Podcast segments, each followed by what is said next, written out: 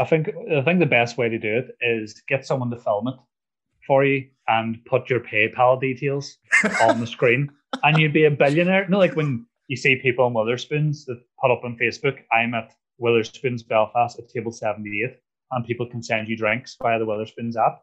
They can do that. It's the equivalent of that. Put your PayPal on the screen, and then just hit Stephen Nolan, and you you'll buy your own island. You know what I mean? With that much money. You know what I mean? And you could pay you could pay all your bills back, and there'd be no more bailiffs.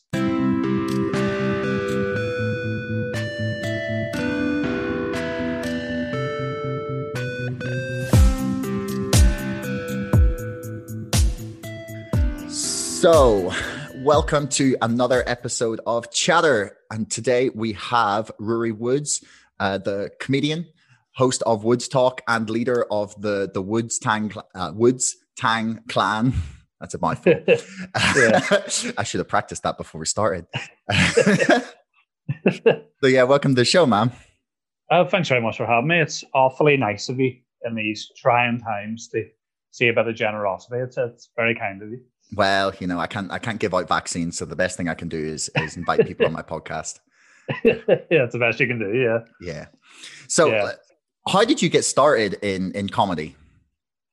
My um, I had a sort of baptism of fire in terms of doing stand up, in that I was dared to do it by a mate who was drunk. I was in um, I was in Lavery's bar, and obviously Lavery's owns various bars in Belfast one of them being the Pavilion on the Ormeau Road.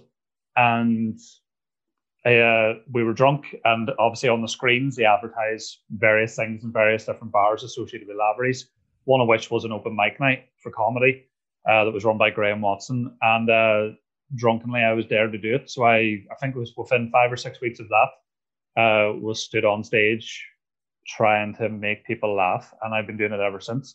Like it's it's so unusual. Like it's always something I I was always funny to my mates, but I wasn't enough of a psycho to go, I could do this for a living, sure kid. You know what I mean? It was never it was never like that. So uh it came as a result of a dare, a very, very chance sort of event, you know. How'd that first time go? Do you remember what you do you remember what you talked about? I talked about um the time that a, a spide or a schmick or whatever you want to call them these days, the sort of Belfast pound stretcher blazing squad looking dudes. I had a story which is true about the time that one of them came up to me when he was drunk and told me I looked like a Polish Gok Wan. So that was one of my first, um, which unfortunately true and unfortunately still applicable. Um, and I talked about being drunk in the Asda in Strabane, where I'm from, and I also talked about the time. Oh my god, I talked about um. Unfortunately, this is true as well. I was working in a, a Centra for years, and you know when um, you've kind of got like a routine in your head. You scan the stuff, ask for the money, they give you money, you give you change, blah blah blah. Within this sort of routine was um, you know, you had to lick your thumb to separate plastic bags. You've got a big bunch of them, and to this day, that's still the most irritating thing in the world is separating plastic bags without doing it. And for some reason, there was some day I was flustered and messed up the order in which I was doing stuff and genuinely took some guy's stuff, scanned it, said how much it was. He gave me money. And just before I gave him his change, I licked the money in my hand and gave it to him. yeah, that's unfortunately true as well. So I just kind of talk about me generally making a hash of basic, fundamental um, things in life. mm. You know. Yeah, I mean that can happen sometimes if you're if you're doing something you're like you're you're so like you, you you're not even thinking about what you're doing anymore, and it, like yeah yeah, that can happen if you're oh. like in a routine of shit.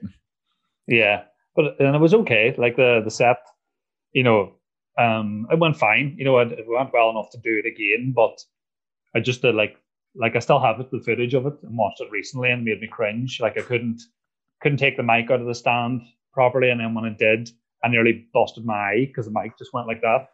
Um, and I was like, felt like I just had a real dry throat, and even with a microphone, still didn't feel like I was talking loud enough. You know, really that sort of level of anxiety that you get. But yeah, such a weird, weird thing to still be doing it, given how I started. You know. Hmm. Did you ever reuse any of the material? I used the Polish Gok Wan thing for a fair while.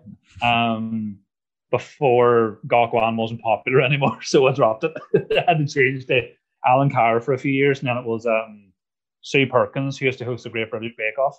I did that for a while, and um, I don't know who it's going to be now. To be honest, could be I don't know. I mean, if you said Gok Wan to someone who's like 18 now, they probably wouldn't have any fucking clue who you meant. They wouldn't have a clue who he was at all. I mean, he was so famous for quite a long time, and then I don't even know if he still does anything on TV. Probably does the odd wee bit, but what was the show called? Is it was it How to Good How to Look Good Naked? Oh yes, oh yes, How to Look Good Naked, and uh, yeah. It's kind of hypocritical. He's like criticizing people while he's still got clothes on. Exactly. Yeah. It's like you have to commit. You have to set an example. So get the the scrotum plum out and let me see what you're working with, Gok Wan. Uh, you know? So before you did that, like before the dare, had you ever tried like, or had you ever thought about about comedy before? Like, had you ever like seriously considered it, or was that like just like spur of the moment, sort of go for it, sort of thing? It was well, I say spur of the moment. You know, I was dared, but obviously there was an element of having to wait. Like when I applied for a spot, it was early-ish, early-ish to mid-September, and then it was October 18th that I did my first set. Um, but in terms of thinking about it prior to messaging the open mic Facebook page for a spot, no, because it just didn't seem feasible. It always seemed like something other people did. You know what I mean? And I grew up in Strabane where there wasn't really, there's not much of a showbiz, you know, lifestyle. And there's no showbiz aesthetic in Strabane. You know, we still use a sundial down there for fuck's sake, and um, you know, so it just never seemed feasible. But obviously, because I moved to Belfast, because I was studying media, hence why I worked in the Centra for so long, and uh, yeah, so it just it just all fell into place that way. But growing up in Strabane, no, I was lucky to be, you know, the third best window licker in my family. You know what I mean? That was that was my goal. You know what I mean? so you're telling you're telling me that Strabane isn't like a like an absolute center of of, of comedy and, and media? Oh no, it's not the it wouldn't be a, a hub of entertainment, you know what I mean? Despite Hugo Duncan and myself obviously being there. But um no, I mean like it just didn't seem like the thing to do. And even in terms of, you know, when I was younger and pre-university, I still think in terms of Northern Ireland, there wasn't even a lot I could have done near Strabane, even if I had been willing to travel. Don't know if there was much happening in Derry and Omagh. I think it was Belfast via the Empire was probably your main thing. And then obviously the difference between that and the difference in the scene now is night and day, obviously. So there's more there's more going on now. But when I started, there still wasn't even a wild lot. So I was lucky to be based in Belfast and you know, lucky that I was able to live abroad and, and get my visa to go to Belfast and my injections and all that stuff. so like do you, do you have any do you have like comedy heroes that you like try and base yourself on or people that, that in, inspire your comedy now? Um it, it sort of varies. I do have comedy heroes but i wouldn't do them the disservice of trying to be anything like them. Um my, my main sort of thing to this day in terms of stand up and any sort of writing has always been like the mirror sort of vibe, like stuff that people do every day that they might not realize. So when I first saw, to a small extent when I was younger, Billy Connolly, but it was sort of solidified via Peter Kay and the TV show The Royal Family. That's where it all kind of set in stone for me. I to this day, The Royal Family is probably my favorite TV show of all time. The way it's written, the fact that it's it's stuff everybody says, everybody does, but it's done it's with such a clever twist. So that's what I try and do. So Peter Kay, Royal Family, and then obviously you have the big hitters. Eddie Murphy's quite high up for me. Richard Pryor, um, and then more recent comics like Bill Burr. I love Bill Burr, and there's an Italian American comedian called Sebastian Maniscalco, who I'm quite into as well. He had a small role in The Irishman. Um, this year he, he's getting quite big now, so yeah, it sort of varies. But I wouldn't do anybody the disservice of trying to to be anything like them, you know. I watched that film, The Irishman. Actually, I, well, I say I watched. I watched the first thirty minutes and nearly fell asleep. And I was like, seriously, yeah. this is the best that they can like. Because I'd seen loads of reviews about how great it was, and I never managed to get through more than thirty minutes without like falling asleep. Yeah, it's it's a real. It's it's you need to take time off work to watch The Irishman. You know what I mean? You, and I think there's an element of the fact that Netflix gave Scorsese all this money to make the film. He had the cast, most ridiculous cast in cinema history, probably. And he's like, I'm Scorsese, I can do what I want. So anything I want to drag out, you know, nobody's going to tell me to shorten sequences and anything like that. And then I think there's just that obvious element of when you're alive right now because of social media and phones and apps, nobody's attention span is worth talking about anymore because like I can't like I, I long things now I, I can't do it anymore. People say like, have you watched Making a Murder? No, because I will fall asleep after 20 minutes or bare minimum be on IMDb reading about making a murder. do you know what I mean? Like I'm, I can't like that's why we bursts, Royal Family, Still Game, The Office, Phoenix Nights, anything we short things on Netflix is just about doable now. But The Irishman, I think I did like six sessions, like I, you know, we half hour bursts. You know what I mean? It's it's a tough slog. Mm. I mean, like it's yeah. Scorsese's like like you used to him doing long films. I think it must the, the, the start was just so boring. Like yeah. like he, he, when you don't have like DiCaprio just like swearing his way through the first thirty minutes and like talking about hookers and cocaine, it's just yeah. suddenly not as entertaining. yeah, I think if you're gonna like if you're gonna make a film of that length, you know, there's no problem with having sort of quieter or more dialogue driven sequences, but at least try and open the film strong. Like if, if you're obviously referring to the Wolf of Wall Street. Yeah. From what I remember, like that sort of basically kicked off with DiCaprio drunk in a helicopter coming home. Yeah. Of, that was one of the early things. And you're like, okay, well, I'm watching all this. Yeah. You see drunk in helicopter escapades. Yeah. Yeah, and then he's like, there's the other bit where he's like, the other opening scene, he's like driving down down the the, the road, talking about his flat Ferrari while um his wife gives him a blowjob. Like, yeah, it's just slightly different to that like car scene in the opening bit of the Irishman where they're just like with the, the, the women in the back's just complaining about not being able to smoke. yeah, exactly. It's wildly different. I mean, if they had of, you know, smoked De Niro's pole instead of a cigarette, we could have we could have been playing. they were smoking the raw. If there's anything they're going to smoke, you know what I mean? You may get the Listerine in you and oh. So how have you found like trying to trying to do comedy stuff um, during the lockdown with with everything with everything closed? Like, I mean, mm. you've been doing the podcast, but uh, have you been doing anything else?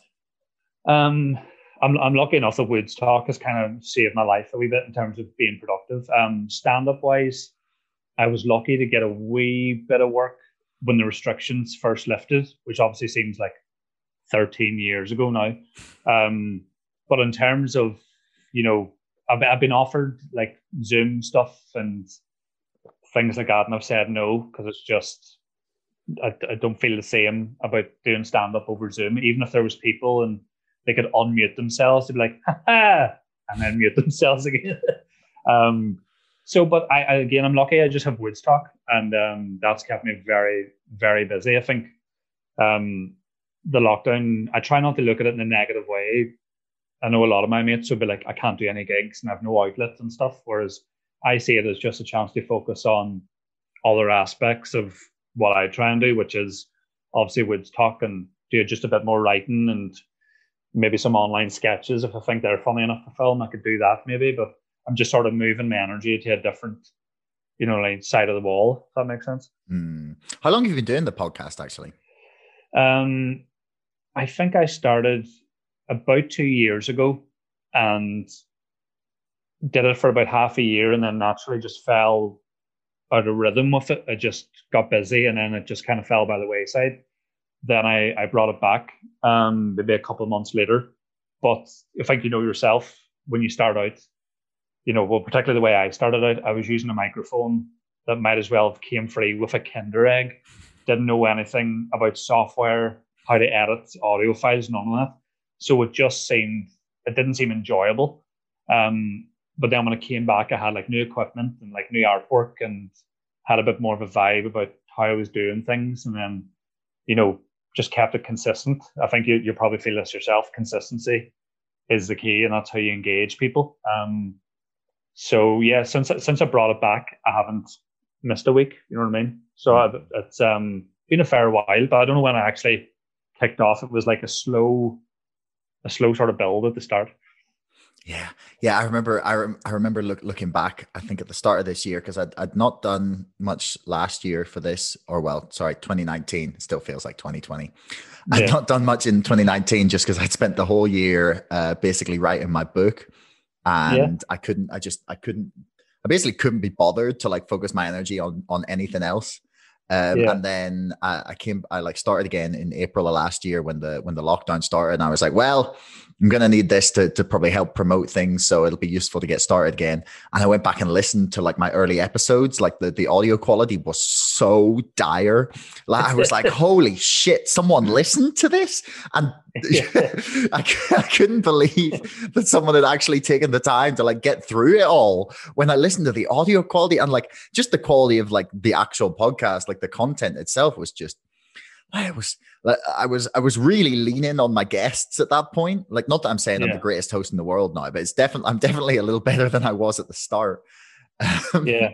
It's uh it's it's like anything, I suppose there's a real learning curve to it. And I think, you know, it's it's handy to look back on your early work and obviously 99% of you will cringe and want to just headbutt a wall for 20 minutes. But then when you look at where you are now, that's kind of you know, it sort of perks you up a bit when you look at the difference. Like I remember I was bored one day. I looked at Joe Rogan's very first Joe Rogan Experience podcast, and I'm like, "Did you put a webcam in the cistern and just what the hell is that?" And like even my own, I don't know, like this is still on SoundCloud, but my first couple of podcasts, as I say, I didn't have a clue about any software, any equipment, and was too afraid to ask in case I got slagged because it seemed pretty basic. So I was using the sound recorder on my laptop, just the basic sound recorder, didn't use any software. So, and I was using, like, I say, a pound stretcher microphone. And I was doing like all my podcasts are at least an hour usually. So the sound recorder couldn't hack it. So after about 20 minutes, the uh, the audio would like slow down. And obviously, with my voice, that's not beneficial. You know what I mean? Because I, I sound like turf anyway. But see, when it slows down, I was sitting there, say I was talking about, you know, say I was talking about the Irishman or whatever, even though timeline that doesn't match up. But I would sort of be saying, I watched the Irishman over the weekend. Just slowed me down dramatically. And I was like, this podcast is about six hours now because it slowed me down. And I was like, oh, I, I may need to. That's when I moved over to Audacity. And I was like, oh, this is quite good. Mm. But again, it's such a learning curve. It, it really is. Like, and you don't learn until you start doing, unfortunately. Hmm. You sure that was the sound recorder and you weren't just getting like time just wasn't slowing down while you were listening to your early content? It, it could have been a mixture of both. Yeah, it could have been me having a, a mild swelling of the brain just listening to the appalling, appalling thing. That reminds me of the Sorry to go off topic, but the whole speed thing. My um, my dad's like seventy five now, and when the lockdown kicked in, he uh, he messaged me saying um I'd like to get internet into the house because we're in lockdown. And uh, previous to this, I had no interest in internet, not really tech savvy whatsoever, and doesn't give a shit. He's just like, I read the paper, I watch the TV. That's that's me, grand to say. But he was like, of internet would be good for streaming. He likes the shows and stuff like that. But he was like, I don't want to get internet. Uh, I don't want to get like a package that's too cheap. And I was like, what do you mean? Because he's notoriously tight, like every dad in this country doesn't want to spend money. Like my dad would buy odd numbers of socks if it was cheaper. Do you know what I mean? He'd buy like about 17 socks there for one pound thirty. Do you know what I mean? So I was like, why do you want like a really cheap package? And he was like, well, I was reading about it. I was reading about internet speed. And I was like, okay. And he said, well, the more money you pay for your internet, uh, the quicker the internet is, the quicker the speeds. And I was like, yeah, that's right. But he was like, but if I get a really cheap package, does that mean my internet's going to be really slow? So say I'm watching Deal or No Deal, it's usually a 20 minute, 25 minute program. If I get slow internet and the stream slower, is it going to take me like an hour and a half to watch it? Swear to God, he was like, so don't get me anything too fast, nothing too slow. Like, try to watch Speed last week, took me two weeks he's, well, he's worried the yeah. internet's too fast. He's going to be like watching No Deal, No uh, Deal or No Deal, and like double speed. Be like, yeah, everyone sounds like Alvin and the Chipmunks. You're like, Jesus. oh, you know what I mean? It's great. But as I say, original point. you learn these things, man. It's uh, and again, it's like you know the way you don't really learn to drive until you pass your test. Yeah, that that's what any sort of aspect of this sort of vibe is, whether it's podcasting, stand up acting, I'm sure writing a book. You know what I mean? It's until you start writing, you don't know if you've if you're doing a good job or not. You know what I mean? Mm. Like that must be serious. Like I mean, I I I'm just curious about it. You wrote you wrote a full book. I mean, you know, how many drafts did, did it take to even get your first chapter? Like, I mean, when did you feel like oh. you got into the rhythm? I mean, I, I legit feel like I got into the rhythm when I started writing my second one. Like, yeah, all right. like the, the, the, the, like honestly, like I, I, I, the, the first, the first, like the first half draft of the first like two chapters took like six months because yeah. most of it was like most of the stuff I was putting in wasn't relevant. I was doing a lot of research and like just trying to like throw shit at, at this word document until it looked like I had something to show for it. Yeah. Um, and then like eventually uh, like I kind of got into the rhythm. And the only thing that really like kick-started my ass was when I finally got the first three chapters finished, like and sent off to to some publishers and like some of them came back and were like yeah we'd like your book and i was like shit i gotta finish it now. And yeah it's a good motivator. Yeah. Yeah. Uh, oh, which was yeah it was yeah you, you, I, I i still don't feel like like I, I i remember getting to the end of it and being like that's it. I will never write another thing in my life. That's it. That's the only things i will ever put on paper ever. This is it. This is the pinnacle of my career. Like i'm done and and then when I started writing the, the, the next one, I was like, hang on, that was like a warm up. Like like I shouldn't be saying this. Yeah. It's great book, go buy it. It's it's. um, but, but, like I, I, I, only felt like right at the end that I was finally like hitting a stride where it was like at least passable. yeah. So like when when you're doing that, how many chapters do you need to send to potential publishers? Like, is it just one or two chapters? Uh, you got to send uh, from for nonfiction books. Most publishers want three three chapters. Um, okay, and then it's still quite ballsy though. You know, to say I'll send you three chapters, and if they like it, they're like, we're going to publish it. But you're like, I still have like another fifteen yeah. to write, so it's it's really ballsy in our part to go based off, you know, an, an eighth of this book, we're going to publish it. yeah. Do you know what I mean? Like, yeah. like the first three chapters are brilliant. Yeah. And then uh, it falls by the wayside then, unfortunately. Yeah, it's taking a se- you're taking a serious gamble there. You know, like the, the rest could just yeah. be utter trash and you've agreed to publish it. yeah, imagine getting the feedback where they're like, in chapter five, we have Robert De Niro getting a sock job in an Nissan Micra. Where did that come from? And you're like, just delete that. Sorry. Yeah. Yeah. I mean, for for fiction, for like a, a novel, you have to send them the whole thing. But um, yeah, it's like because it's about Brexit. It's a uh, it's well, it's also fiction, but yeah, yeah. well, yeah. So it, it's definitely a bit of. I'd say it's definitely a bit of a gamble on their part. But yeah. I mean, they were fine with it, so I'm not going to argue. Yeah.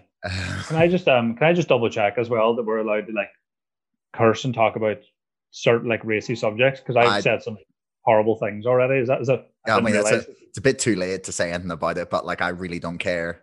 Um, oh, it's okay. Oh, the, only, the only thing we can't talk about is is COVID treatments. I had a video removed because I, I talked about something. Um, oh, really? Yeah.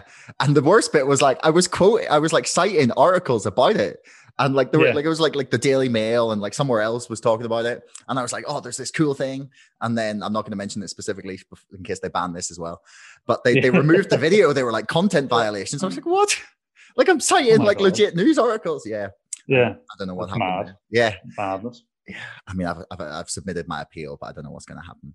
But um, yeah, but yeah. So so what do you think? Um, like, there's been there's a lot of different types of, uh, of comedy, especially now. You got people doing like podcasts and stuff. There's a lot of comedians doing it. You got like I don't know. You had Vines before. You got TikTok is basically the same fucking thing.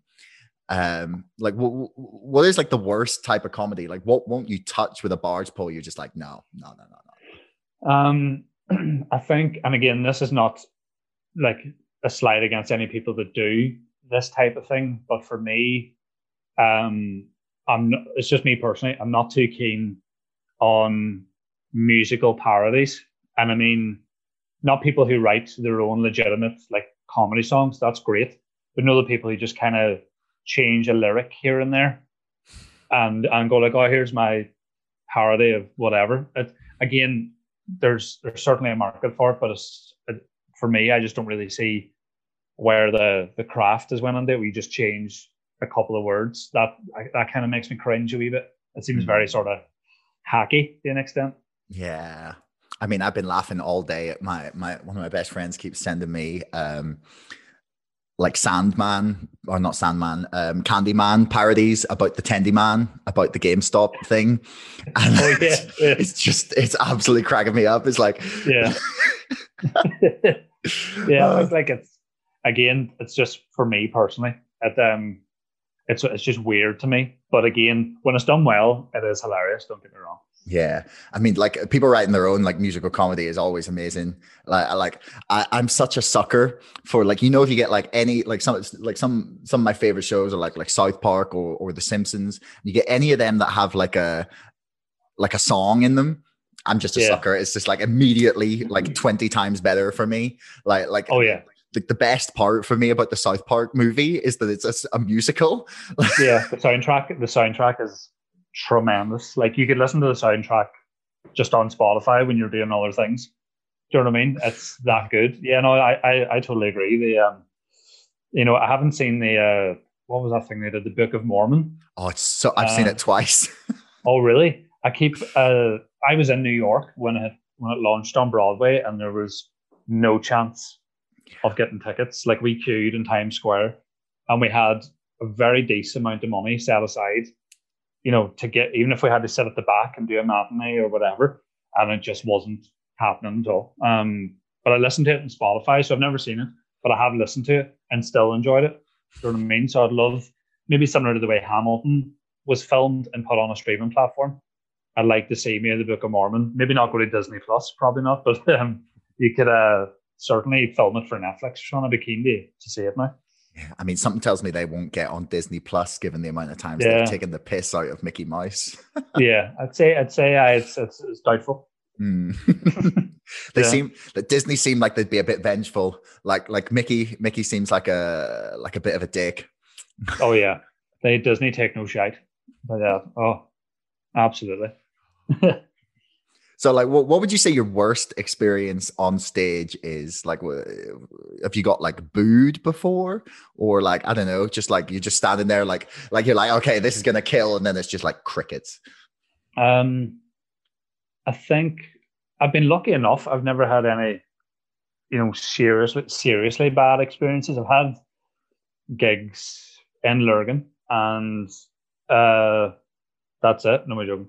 Um, but like you know, but sometimes I don't, I don't know. Sometimes you just get gigs that you know, just you're you're on you're doing you're doing your show and it's just not the main thing and it's not really your fault. It's not the crowd's fault. It's like I've had many experiences where a bar decides to put on a comedy night in the main bar. You know what I mean? Where people are going in and having a bit of dinner, maybe a few pints after work, with no interest in hearing stand up but suddenly then they're being told, can you quieten down because this specky lesbian fella from Strabane is going to speak now for 10 minutes. Do you know what I mean? Like I was, you know, like I always feel if you're going to do a gig in a bar, it should be in a separate room, a back room or an upstairs. But the amount of times they just put you in the main bar. So hypothetically, if you're having a drink with a mate and then you're being told to quieten down because there's stand up happening, some people will be like, oh, dead on. But a lot of people will be like, I'm not hold well, that like that happened at least a hundred times. You're just sitting there going, "It's not my fault. It's not their fault. It's just the wrong environment for it, unfortunately." But I've been lucky enough. You know, I've had haven't had any really nasty hackles. I've had some weird things. I was in Dublin, and uh, an old Spanish woman said that I wasn't very funny, but my hair was lovely. You know what I mean? And compliment you can get. Yeah, and then someone shouted up at me at a gig when I was down in Galway. Funny enough, it's always down south. Some guy shouted, um, he shouted up aggressively, uh, "Your neck doesn't suit you." What's that even mean? but he said it as if like you know you may fucking sort that neck out. What are you doing with a neck like that? You, how dare you leave the house with a neck like that? And I'm like, what do you want me to do? I can't. I was literally born with you know, I mean, sort that neck out, would you? You didn't have like you didn't have like ridiculous like fake tan on like your face, and then just like a white uh, neck, or like a or like a fake tan neck and a white face. No, I probably like yeah. I don't. I don't. I always felt I had a, a very decent neck. No, prior to that, I would have went. I have one of the best necks in show business, but apparently, apparently not. So I have to. Mm. That's why I'm doing stand up to save up money to get the surgery necessary to get a neck that does make me look like a Pez machine. I don't know. I don't know what I don't know what he means. Like I'm very, I'm so conscious of my neck now. Even you, you're looking at it. You're looking at it right now. Don't, I can tell you're you're trying to scope out what's the neck issue here. You know what I mean? Is it? I mean, was there a just a part of it that just didn't grow properly? I don't know. But yeah, so I'm a, I'm a shite neck bastard, unfortunately. I mean, hopefully you can get that surgery and and then get get into that FHM top 100 sexiest necks Hundred percent. Like I'm, I'm, I'm, rooting for you, man. yeah, I'm just trying to think who's the main competition. I mean, who's got a nice neck? I don't know. I mean, one one of those African women that get like the the the, the like rings that they put and it like makes their yeah. neck longer. That they they got to be like serious competition.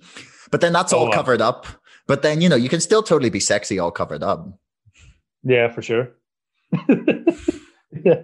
I just lost my train of thought, but yeah, yeah. yeah. that, that's that's what's been holding me back all these years was yeah, just a substandard neck, unfortunately. Well, yours is dead on though. You've got a good neck on you. People well, have always said that. Thanks, thanks. Yeah, it's one of the things I'm job growing it. so, what do you make of the of the comedy scene in in Northern Ireland? Um, it's tremendous. It's absolutely, and it's not me brown nosing um, what I'm about to say. Like, I mean, I started, you know, there was a handful of gigs. You would be lucky to do two or three gigs a month, really. And that's not just because you were starting out, and just because even like there was a decent open mic scene then the pavilion, then there was Masons and Derry, there was Dailies and Omagh and stuff like that, and then there was random ones that popped up. But really, there was nothing concrete. You know, you basically had to work your way up to try and get into the empire. But that was very difficult to do when you were doing two or three gigs a month, if even. You know, so it took a long time to get in there. Whereas now, you know, you have people like Dave, Dave Elliott has been running like Pug Uglies. Mm. And uh, then it stretched out into the Boneyard, which is their outdoor venue, which I did when the lockdown lifted. Uh, Lavery's, Colin Geddes runs Lavery's, and that's twice a month. Pug Uglies is weekly. Now I think it's going to bi weekly. And um, there's a really strong open mic scene and there's gigs in the accidental theatre and then you can still travel about the north but the scene now is night and day and i mean that in the best way. Like there was always comedians when i started out really really good ones but there was never an audience. I don't know why that was. I don't know if it was very much we prefer we're we prefer to go to the empire and nowhere else and we don't want to see you know other comedians or whatever. Um whereas now crowds are coming out to see. You look at like Paddy Raff, Colin Geddes, Shane Todd, Mickey Bartlett, Aaron, Dave, all doing a thousand plus seated venues. And uh, it's a testament to obviously all the comedians who work hard because, well, A, because you get a lot of repeat people coming out. Every comedian on the scene writes new stuff solidly, whereas maybe places down south and in England don't need to do that. They can mm have a solid seven to 10, maybe up to 20 minutes that they can just use for at least two years. And it's solid, and that's what they do. We couldn't do that. Once someone sees you in Lavery's, if you come back and do some of the same stuff, they won't say anything. But when you do it again and they've seen the thing again three times, then they'll be like, "What? What's this?" You know what I mean? So you had to keep writing, and that's why everybody has just got to this level now where they're selling out big, big venues, you know, and people are flocking to it. You know, I mean, you think for such a small city, the fact that there is that bunch of comedians that can sell really big venues without really affecting each other's sales. It's mad. And it's just a real testament to just how everyone here just seems to love it now. Like everybody is like listening to your podcast, follows you on social media, and then wants to know about your like your life and come see in big venues and support you on Patreon. And you know, if, if you if you put up a sketch, they're sharing it on their story, and it's honestly like long story short, it's night and day, but it's brilliant and it's only going to get better. I know COVID's kind of put the dampener on it a wee bit, but I don't think that's going to harm it long mm. term, to be honest. Yeah, I mean, I like I'm I'm uh, normally in the winter I run this little bar in in Austria, and I'm still out here because my boss keeps saying because they keep saying, "Oh, it's just a few more weeks and then we'll open." My boss keeps going, you know, Josh, it's all right. Just just chill out. Just go skiing. Just wait for the place to open, and then it'll be fine. Because he's convinced, like the second that we're allowed to open anything, like we're going to be rammed. Because everyone's yeah. just going to be like scrambling for any amount of crack that you can possibly find. yeah, yeah, yeah. Um, what sort of is it an Irish bar in Austria, or is it just a bar bar? No, it's it's a like it's it's it's just a little like it's it's it's not an après ski bar like, but that's technically what it is. But it's just this little tiny like dive bar in a ski resort. Um, awesome. which yeah, it's it's like it's like I like to tell people it's the greatest bar in the world because I genuinely yeah. believe that. Um, but I might yeah. be biased because I I run it. well, that's fair. It's better than you coming out and saying it's shite. You know what I mean? Just don't come here. Don't. Well, no. I mean, there's uh, like uh, one of the one of the snowboard instructors that that I know. He's from from New Jersey, and he's been coming here every year for twenty years. And he used to joke that anytime anyone went home, or anytime he went home and he was asking, or people were asking him, "Oh, you know, where'd you go? Is it any good?" Blah blah blah. He would always just be like, "No, don't go there." Because he wanted it to remain his little secret. yeah, that's. I you know what I would tend to agree. Like, are you in Austria right now? Yeah. Oh, really? That's awesome. I, mm. My internet is better than I thought. I don't know. Um, uh, yeah, I can I can see the principle of that, where you want you want it to feel like yours. You know what I mean? There's nothing worse than when you're in a place that you like, and then other people come in, even if like somewhere public, and you're like, ah, bollocks. You know, if you like, you got a really nice restaurant to yourself, and then suddenly there's like a a rush of people, and you're like, oh, it's it's the worst. So I can see where it's coming from there. Yeah.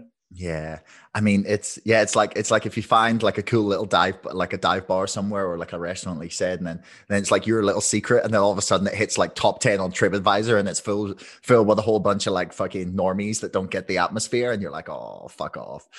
yeah, yeah, it must be it must be tough. I, would assume because it's almost like being a victim of your own success, where you, yeah. you have this sort of very niche, as you say. There's like a a vibe, and all the the small bunch of people who go there regularly understand here's the vibe, here's the sort of music you can play in the jukebox, and here's the just you know, and yet you sort of know people by their first name or at least what they're about, and then suddenly a load of students land in, a load of hipsters with monocles and tennis rackets for shoes and all, and half a Mohican and mm. rubbing pesto on each other, and you're like, why are they here? You know what I mean? Uh, yeah, and what's, snort, what's, snort, what's it called? Snorting pepper with uh, with, with shots of pepper. sambuca. yeah, just just to be rare. Just yeah. going, just just take a shot like a normal person. Why do you have to do this snorting Tabasco and what do you do? Just drink, just drink the thing. You know what I mean? Like it says me that just sits there with a half pint of Smithwick's, just yeah, like a seventy year old. Um, what what's the actual bar called? Uh, bar- like yeah, oh, it's just called the Alm Bar like Alm is the like Alm bar. The Alm bar because uh, it's like in an Alm. An Alm's like a like a mountain sort of hut thing. Um, yeah, it's it's in this tiny little resort that like no one's ever fucking heard of. But the reason I go there is because um my my uncle has been playing in a band that come here for like 30 years and they come and they like fill this hotel um in like one of the villages and yeah. they they play like four times in two weeks um, and it, last year was their 30th year since they were they were coming there. It's pretty cool. They were awesome. Um, yeah. So I was always here when I was a kid, and then the first time I, I was able to like when I was a kid, I would always hear like them talking about what happened in this bar the day before, and they'd all be like sitting there with headaches, and I had no idea what was going on. I'd be like, Are "You hungover?" Like not knowing what a hangover even fucking meant. and then, and then the first time I went in and like got properly drunk with them all when I was eighteen, I was like, "Holy shit, this is the greatest bar in the world! I want to work here someday." And then I get to, yeah, which is cool. That's awesome, man. Uh, it must be just that nostalgia element for you. you know? Yeah yeah, I think I think that helps. But like we have like a really cool crowd of regulars of like local people. There's like a roster of about I don't know 100, 150 people that that come from like the surrounding area to ski, and then they come to me after, which is really cool because yeah. it's like this like huge family, and it, it's fun because you never know who's going to walk in but then you're always going to have like fun people that you know there like every day which which really mm. which is really cool like it's uh yeah yeah it's a lot of fun i, I can't i it's, can't complain at all it, it sounds really cool man because i think you know you, you can't you can't buy that you know i mean that vibe and those people i mean you can put as much money as you want into decorating the place and having it like look a certain way but fundamentally you can't like you can't buy a vibe you can't buy ambience you know what mm I mean? And I think like there's a lot of bars now that seem to try and do that, and they don't always do it. They think just because they've got sort of weird chairs and beers from you know Slovakia that they're the hottest spot in town. But sometimes you can go in somewhere and just be like, I'm just not, just doesn't have it. It just mm doesn't have it. It's hard to explain, but it just doesn't have it. Yeah, I mean, like my bar is is fucking. It's I, I like to joke that the only thing that works in there is me because the the, the the beer taps don't work. The the glass machine only fucking half works. The the the speakers, uh, well, I got new speakers thankfully last like two years ago, and they're the greatest thing I ever bought. But like the door, the, the lock on the door like comes out of the door sometimes.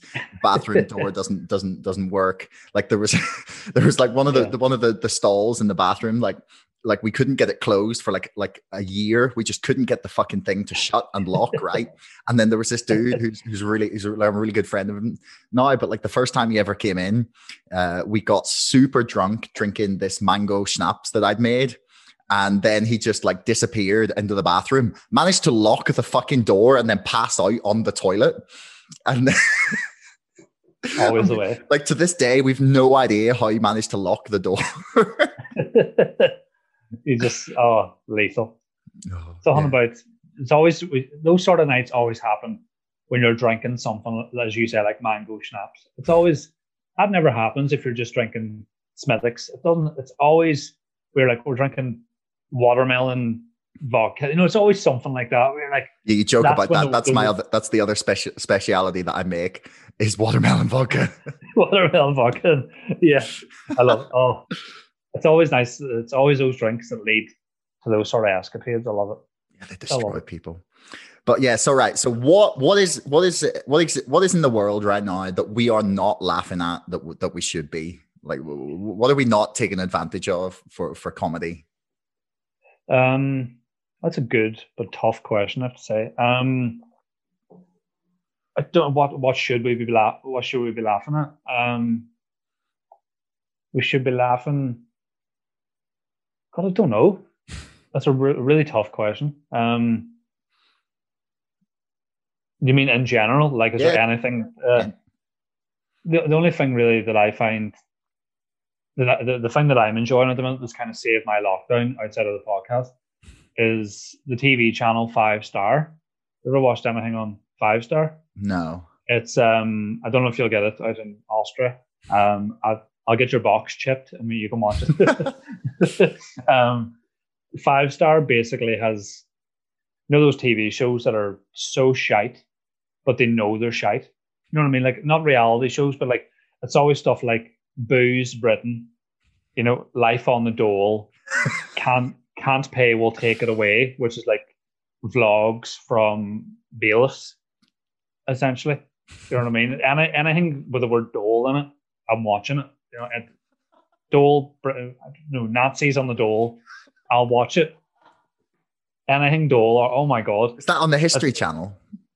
It should be because I would love to see Nazis queuing and then find out that their their dole's been cut off because they've been working in a, and I don't know, a, a hipster barbers on the on the side doing mustaches. Um, yeah, well, no doubt they have I mean? some sort of anti-Semitic reason for that. oh yeah, for sure yeah, some somewhat angry people, the Nazis. Um, but yeah, that's that's what saved my life. Everybody should be watching Five Star and just watch, particularly that show. Can't pay, will take it away. It's honestly like the it's just bailiffs going about, just just taking people's stuff because, but and it's always like um these people they're just like surprised that the bailiffs have landed at their door, but they're like, you owe 127 grand on a TK Maxx card that you haven't paid back. So we're absolutely taking your air fryer and you will have to live with. Because the way it works is, I've learned all about it, is they they they're actually called like um and like what what do they call themselves now? They don't call themselves bailiffs anymore. It's something like um high court enforcement is what they're called now, which is when you work in Subway and call yourself a sandwich artist, you're like, are you really? So they come I mean, in. Oh, subways can get pretty, pretty beautiful, man. Like, I, oh yeah. Like if you're hungover yeah. and you're sitting there, like watching the guy, like, like assemble your foot long, like, like meatball marinara, and you're just sitting there being like, that is the sexiest thing I have ever seen. Yeah. to be fair, if you if you get a sandwich artist that's on the ball, hundred percent. But when you get the people that just like fling lettuce at a bit of bread and don't don't put any effort into it. Um, but yeah, the high court enforcers they basically go to these people's houses and be like, "We have a high court writ, which is the document," and they go, "You owe a hundred grand because you didn't, you know, pay bills for your vet or something like that." There, and then they go, "Can you pay that today? Who can pay a hundred grand? Just do you know what I mean? Like if, if I rang you tomorrow and be like, "Can you give me a fiver?" You'd have to think about it but a hundred grand, you'd just be going, are you joking?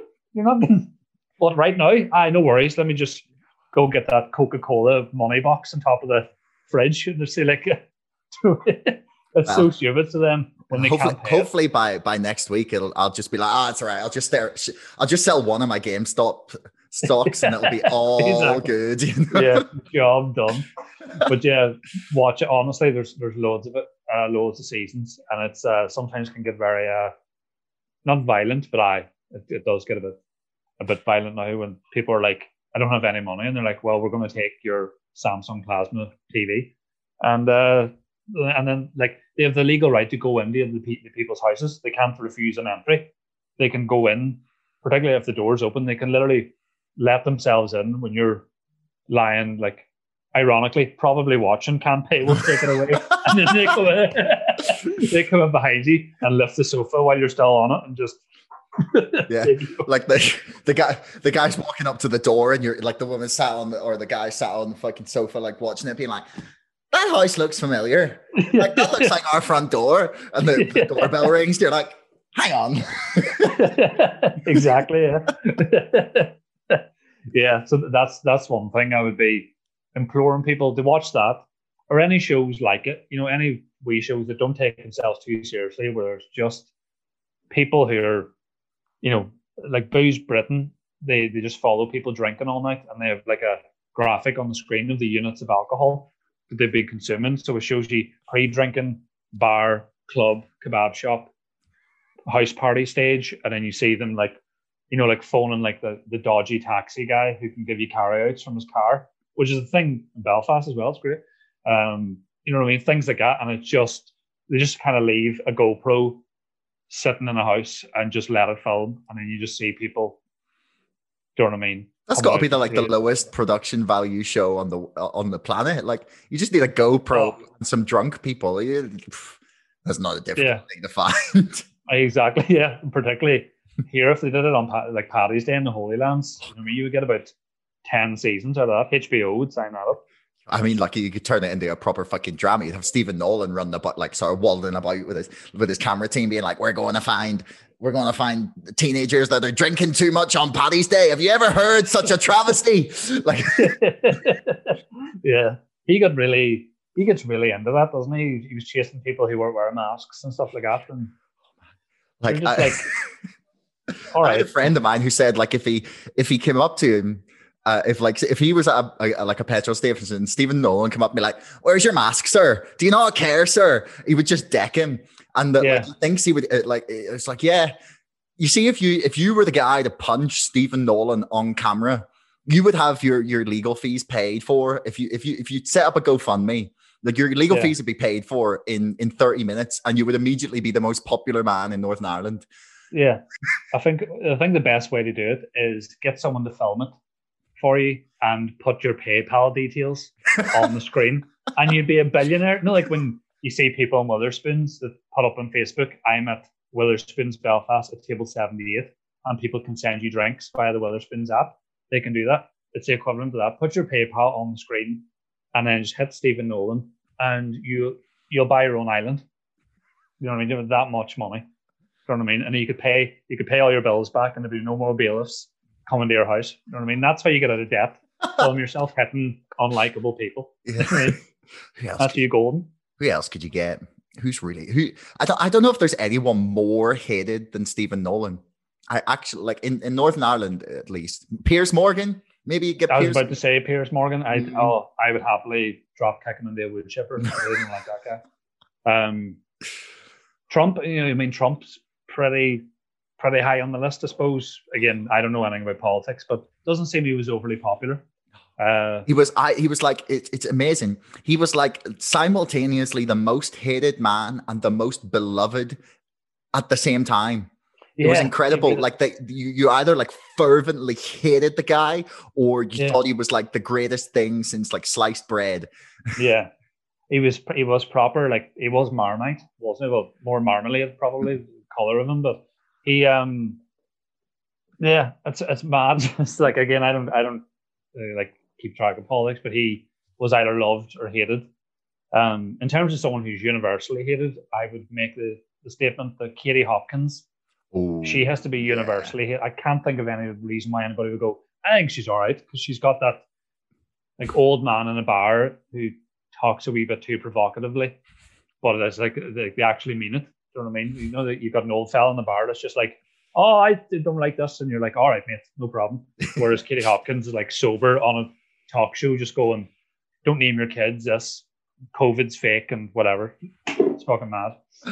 Oh yeah, the best one. The best one she came out with. She called. She called refugees. Like she, she compared them to cockroaches. He was just like, I mean, like Right, that. like- yeah, Baldy.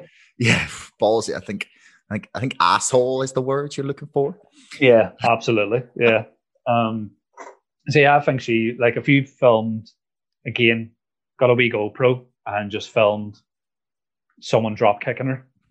Not only you would get a serious social media following, and uh, as I say, just uh, the money would start rolling in. If everybody who's seen it gave you fifty p, you know what I mean?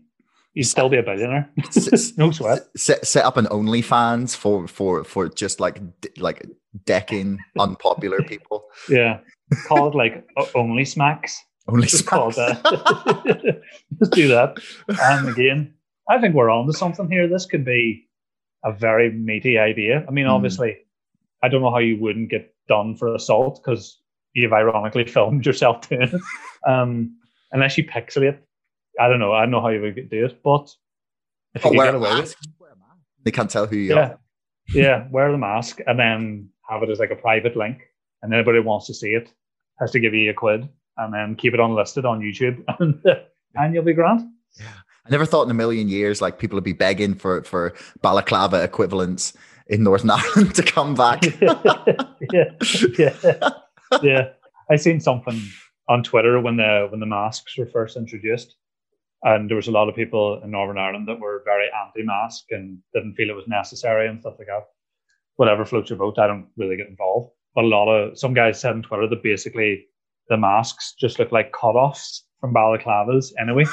So you know what I mean? Like when you cut the hole out of the mouth to make a balaclava, just keep the stray bit of thing. you know what I mean? Two elastics and you've got the job done. You know what I mean?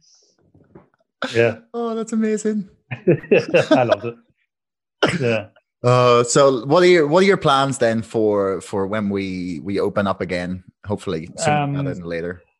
Back to stand up for sure. If if um anybody will have me. Um the podcast is still going strong. So I've hit this week's solo episode is episode 76. And then my extra branch podcast, which is with a guest. Um it's at like 37 or something as well. So it's gonna keep going strong. Um I have booked a solo show in Belfast for February next year, but it's not announced. So I don't know if I could say it on here. I don't know when this goes out. I don't know when I'm announcing the show but a couple of weeks um, probably this will be out. So yeah. too late. follow me on social media, you'll see the vibe, but there is a, a sort of solo Belfast show um, next year, which is good. So I'll be working towards that and just keeping the podcast going. And I don't know how the rest of the year is going to go. I mean, I've kind of used all the lockdown periods, like most people, you know, to try and be productive and even do like the the boring shite, you know, like because you're not really able to do anything. So you're like, well, now is the time to update my CV, defrost the freezer, do the guttering, learn Arabic. You know, you just try and do as much as you can. Let's say all the boring stuff. Like I, I to get registered with a doctor. It's really not for any reason, just because I just wasn't registered. Had to do that and send away for a provisional license. So I've got all the boring stuff kind of done. So when everywhere opens, I just kind of want to. I'll do anything. Like I'll be straight on the Groupon when when the Groupon's a thing again. Because per the per folks at Groupon can't do anything, whereas when everything's lifted, hopefully maybe September, I don't know, uh, and I get some Groupon offers, I'll do whatever they offer. If they send me a voucher to go paragliding in Dungannon, I'm doing it. I'm hundred percent. I'm going to go see uh, Scouting for Girls. I'm going to go see. I don't care what it is. I'll go to a séance. I'll go to a drive-in mass. I just don't. I'll do anything. So basically, that's my answer. I'll do literally anything. I'll go Zumba. Zumba. I'll go to. Uh, I'll go. I'll start dogging. I'll do whatever it takes to just be out of the house. You know what I mean? That's my vibe. Underwater CrossFit. Yes, underwater CrossFit, and I'm gonna um, I'm gonna write a sitcom called Nazis on the Dole, and I'm gonna and I'm gonna be, uh, take on some part time work as a bailiff, and uh, take people's you know chainsaws and stuff like that. just do whatever. But I'm gonna just try and be busy, but in a, a more enjoyable way instead mm. of being busy. You know what I mean? Repainting the bathroom or grouting the bathroom tiles. Don't know that fucking white bollocks and mm. just spraying it on. Just going, isn't this great? Man, is it because like when the lockdown came in, that was me. When was the lockdown official? End of March. I yeah. was married. I, that was still within my first year of marriage, and they say first year of marriage is hard is the hardest. Oh, wow.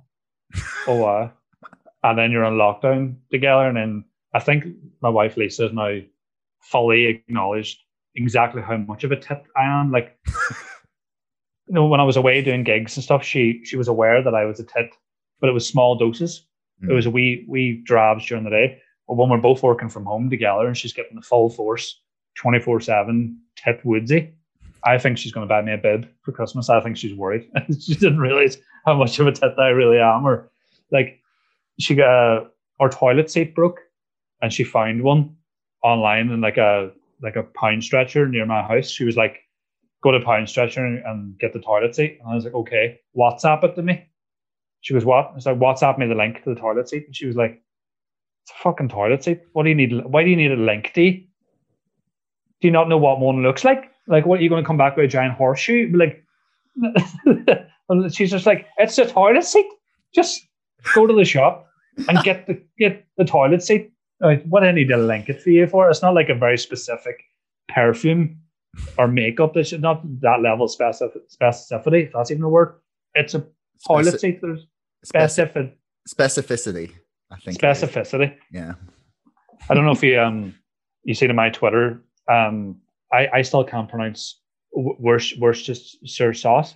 Worcester, still can't do it. Worcester, Worcestershire. Worcester. Oh, you're not. You're fucking with me now. Exactly. It's hard, isn't it? It's fucking hard, man. Worcester, Worcester, Worcester. Liam Worst, parents. Worcestershire, Worcestershire sauce. Worst, worst, worst. Just like I, uh, my my wife can't say uh, specific. She can't say that. no. Which oh, is handy when we don't have a specific toilet seat. I suppose. Mm. Yeah. yeah.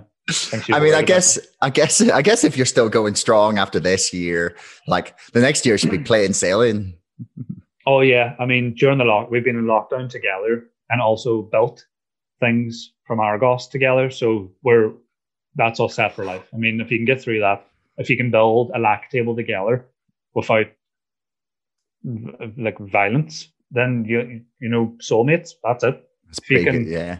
If you can read instructions together, that's a true test of your of your love, of your L O V E. Yeah. Well, I mean, it depends if you're if like if it, especially if you're two different types of people. It depends. Like if your wife's like, no, we're gonna read the instructions first, and you're like, ah, fuck it, we'll just throw it all together, it'll be fine, or the other yeah. way around, and you manage to get through it. That's even more impressive. Yeah. Oh, you've hit the nail on the head there. She's very by the book, very um, you know, here's the instructions and wee things like she has to um, all the the switches have to be off at night, not for like the fridge or anything, but see like TV, charger, stuff like that, all has to be off.